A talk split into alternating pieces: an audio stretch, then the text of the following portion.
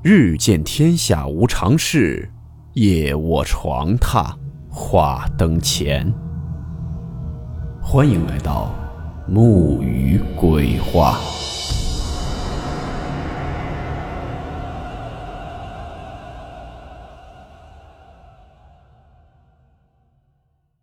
大家好，我是木鱼。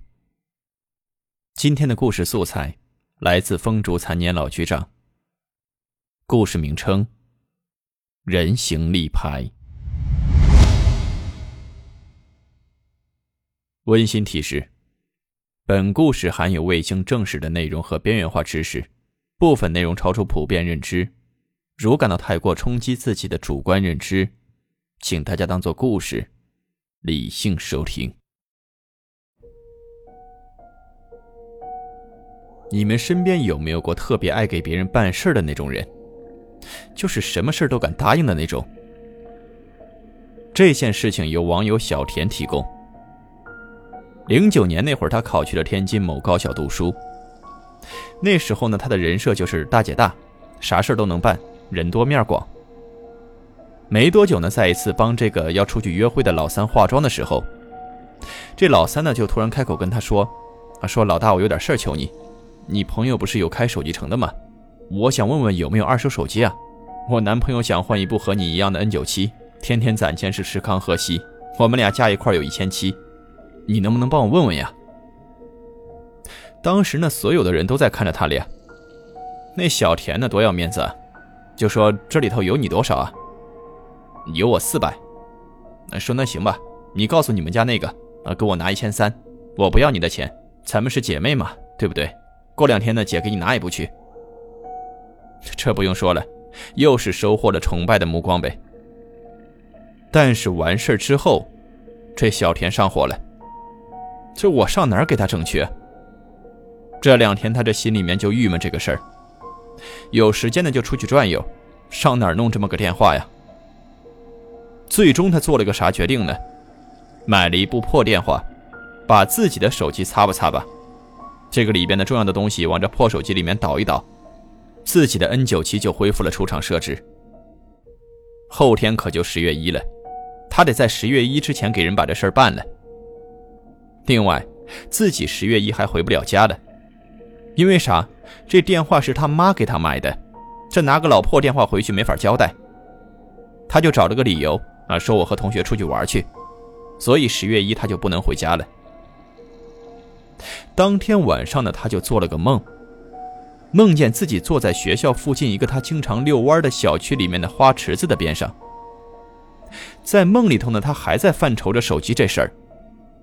突然呢，就过来一个男孩。这男孩长得一般，笑呵呵的就问他，说：“你干嘛呢？”他说：“我我找手机呢。”我给你个手机，咱俩交个朋友呗。他说：“那拿来吧。”突然，这老三就把他叫醒了。这会儿天就亮了，老三就激动地拍着这个床围栏，啊，说：“大姐，你太有力度了！有个男的大清早开个车在学校门口给我这对象给拦住了，给了他一部全新的 N 九七。那今天晚上呢，我和我对象做东，这个请大姐吃饭，大家都一起去呗。”小田这心里就忽悠一下，这一看大家都说好啊，太好了，有人请吃饭。他这为了面子呢，哎，行啊，对对对，我让他送的。晚上吃饭的时候，他就半信半疑似的跟着男的把这手机要过来看看。这一看还真是全新的，比自己这部成色都好得多。还回去之后，自己手机突然震了，上面写着“上回没聊完”。他连忙就找了个理由啊，说我去趟洗手间。出去呢，就拿电话拨过去，他想看看是谁。结果是个空号。那么买单的时候，老三也惊奇的发现，这单已经被人买过了。这服务员呢就说是一个开着车、留着长头发的男人进来买完单就走了。他家呢这一片嘘声，就说哟，这不是霸总吗？这是不是喜欢上咱老大了？啊，他就说你别起哄，别起哄，把大伙支出去了。他就跟着吧台的服务员说：“说我看看监控，看看是谁。”这服务员就给他放了。结果他一看不认识这男的，压根就没见过。啊，也不是说大家想说是不是梦里那个，不是。紧接着呢，第二天同学们这就陆续回家了。他之前已经跟家里编好理由了嘛，他就留了下来。因为学校放假了，这水房就不供热水了，他就想着去楼下找着门卫阿姨烧点热水喝。他这一出门，这会儿天已经黑了，他就看见走廊的尽头站着一个人。这个人的身形看起来是个男的，但是他当时没太害怕，啊，因为宿舍的一些设施啊，维护维修的都是赶在学生放假，有工人干活呢是挺正常的事儿。他就左转朝楼梯口走过去了，可是没走几步就听见身后，就是那种纸壳板在地上蹭的声音。他闻声回头一看，就感觉那人影似乎离自己近了一些。不过还是站在那儿一动不动。他这才反应过来，如果是工人，那他们干活为啥没声？为啥就他一个？如果是其他寝室的同学，见到他也没回家，为啥不说话？要知道这可是一个楼层，大家都很熟悉的。况且虽然每个房间都是关着门的，但是门底也有缝，只有自己的屋子是开着灯的。越想越怕，他就跑下去了。刚跑了几节楼梯，他又收到条信息：“跑什么呀？不是说做朋友吗？”还是那空号给他发的。他连忙跑到楼下去找那阿姨。后来呢，这阿姨就把走廊的灯给供电，给他打开了，又陪着他上楼。但是楼道里面空空如也，啥也没有。当天晚上，他甚至吓得把手机都关了。但是半夜的时候，突然手机响了，来电号码还是那个空号。同时，走廊里头又传出了“唰唰唰”的这种响声。突然，唰的一下，一个人形立牌从这个门底下的缝隙就刷进来了。但你如果说这是个明星啊，你凹个造型或者你宣传点啥，是吧？有这么个立牌也可以理解，但这是一个普通人。他那连忙就爬上了上铺，跟这个立牌就对峙。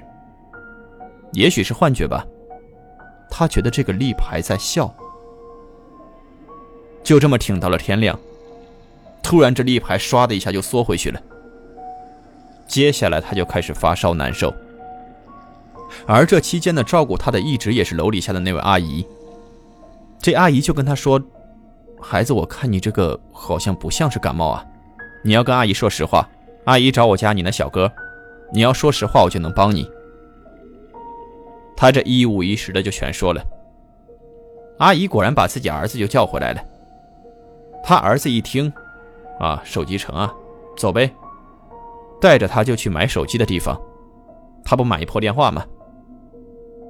往这柜台方面一走。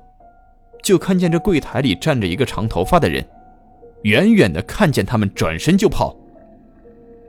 这小哥呢就在后面喊：“说你跑啥？你住哪我都知道，你快回来吧，别闹了啊！”当时看热闹的人挺多，这人呢灰溜溜的回来之后，小哥就跟这个人说：“说我妹啊在你这儿买手机买贵了，给我们退了吧。”那人还在那磨磨唧唧的啊，说我我可没怎么怎么样。那小哥就说：“这儿人多，我给你兜着脸呢，你干啥呢？还用我说吗？”那人叹了口气：“啊，那行，那你拿来吧，我收回去。”就这么着，他这收完了手机，给了钱，打开了身后的一个小库房。这时候，小田才看见，他这小库房里面就罗列着好多这个陌生的普通人的人形立牌。这小哥呢，转身就跟小田说：“啊，你等我一会儿。”他就进去了。没一会儿，他从里面再出来，跟小田说：“啊，没事了，跟你说完了。但是啊，你得长点记性，你这梦里梦外的，别啥都答应人家。”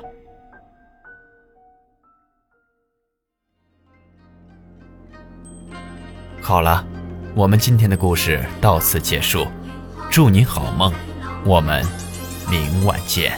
明月光，阴风吹柳巷。鬼。谁人愿爱凄厉鬼身。